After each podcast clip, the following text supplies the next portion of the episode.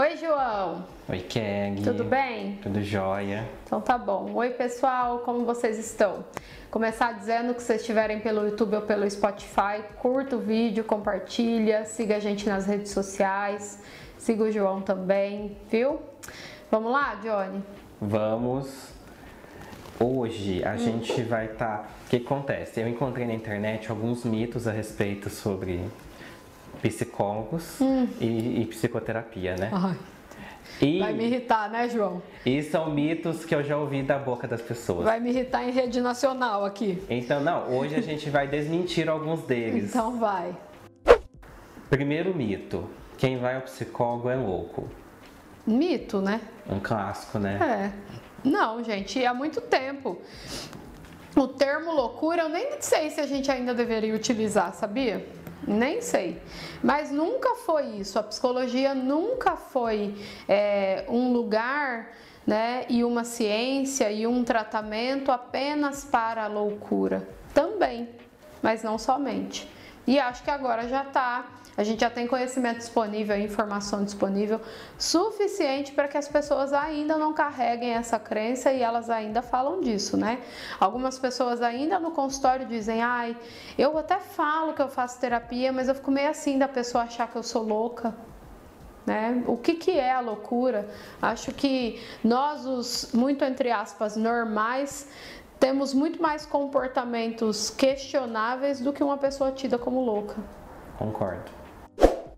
Segundo mito, quem hum. vai ao psicólogo é fraco. É forte, porque não é muito fácil, né? O João faz terapia aí, João é sempre muito legal e fofo? Raramente. Pois é, gente. Então, é muito difícil fazer terapia. Fazer terapia é para uma pessoa forte e que tem muito desejo de fazer é, alguma mudança ou alguma melhora na sua vida e no seu dia a dia. Não é uma pessoa fraca, não. Eu diria é pessoas com desejo e muita força de vontade, né? Isso, isso. Terceiro mito: hum. psicólogos são videntes. Ah, bem que eu queria, mas não sou. O que dá para fazer, que um dia desses alguém falou para mim: "Ah, então você tem uma bola de cristal". Não, mas a, nós somos, quando a gente trabalha com isso há muito tempo, e, e, por entender bem mais ou menos é, algum processo, né, o processo assim do comportamento da pessoa, a gente até consegue sim desconfiar mais ou menos por que caminho ela vai. Agora, isso não é uma certeza, né? Então, às vezes a gente fala coisas que realmente depois vêm acontecer, mas é mais por experiência com o trabalho do que porque a gente está vendo o futuro, né? Não, infelizmente não, não vemos.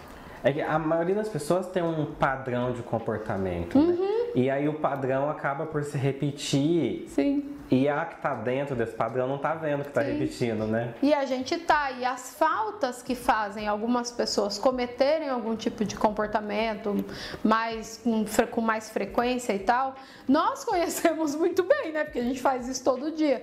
Então é mais por isso que às vezes dá essa sensação de que a gente está prevendo coisas, mas não estamos, não.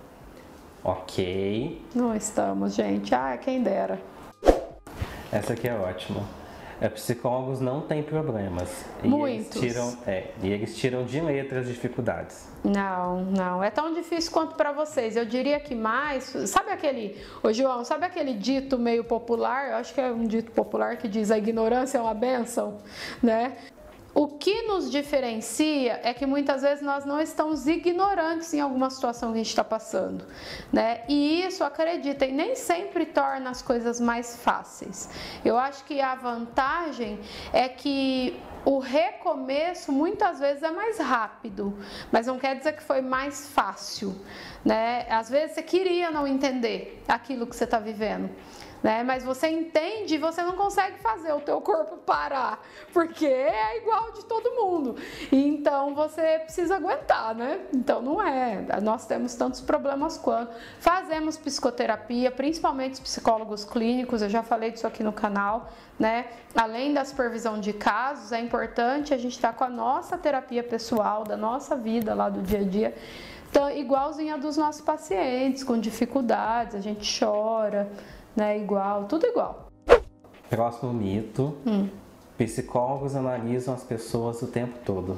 Não, também porque enche o saco, viu? E assim, é muito cansativo o trabalho clínico, é muito cansativo, é, é, desgastante emocional e energeticamente, por isso que a nossa terapia tem que estar ok, como eu disse anteriormente.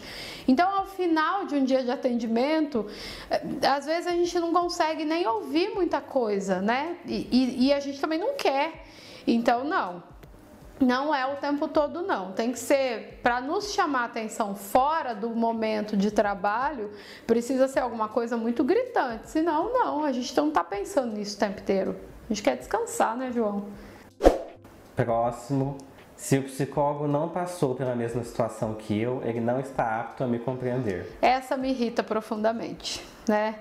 E essa eu acho que ela irrita todo mundo da área da saúde mental. E acho que irrita profissionais de outra área também, né? É, quando as pessoas chegam falando do trabalho delas como se soubessem mais que elas. Eu sempre falo aqui, eu dou exemplo sempre do cardiologista, né, João? É, hoje a gente estava falando que o Pedro deu o exemplo um dia desse de um neurologista, né? Mas assim, você come todos os dias, mas você não entende de nutrição. Né? Isso não quer dizer que você entenda. O fato de você ser pai e mãe, e às vezes o profissional da área da saúde mental não é, não quer dizer que você entende do processo do desenvolvimento humano. Então, nós somos profissionais capacitados e preparados para fazer esse trabalho, igual um cardiologista que talvez nunca teve um infarto, né? igual um neurologista que talvez nunca teve é, nenhuma questão neurológica, não passou por nenhum aneurisma cerebral cerebral, né? Então, assim, não faz sentido esse tipo de colocação e é muito comum, né? É um outro muito comum que, não sei se está aí, João, que é achar que, ah, mas eu vou no bar e converso com o cara do balcão, eu converso com o Uber. Aí você vai fazer a unha, a mulher fala, ah, eu sou psicóloga das pessoas que fazem a unha comigo. Não, você está ouvindo e dando sua opinião pessoal nas coisas. Não é isso que o psicólogo e o psiquiatra faz. Fico brava, hein? Com essa daí eu fico bem brava. É, eu ficaria também, eu acho, é. se eu fosse psicólogo. Vamos lá, chegando no finalzinho. Hum. É, psicoterapia é a mesma coisa que autoajuda.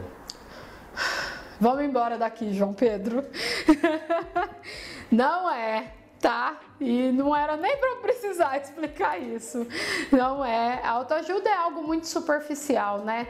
É perigoso a gente achar que um livro ou uma página do Instagram, né, um perfil do Instagram com frases motivacionais tratam coisas da ordem de depressão, dos transtornos todos que causam sofrimento psíquico, né? É, é perigoso até achar que algo no nível da autoajuda faça alguma grande diferença substancial, que promova mudança de comportamento dessa maneira. Senão seria muito fácil, né, gente? O problema é o que eu sempre digo aqui. O problema é a pressa que vocês têm, né? Vocês querem ser outra pessoa depois de ter lido uma frase, um livro. E isso não existe. Né? Não existe atalho para grandes mudanças na vida da gente. Então, não, não é a mesma coisa que autoajuda.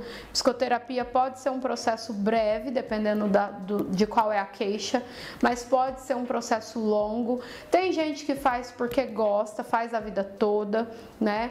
É, se for para criança, já é uma outra forma de olhar, mas é sempre algo profundo que envolve técnicas, que envolve ferramentas validadas, abordagens validadas validada cientificamente.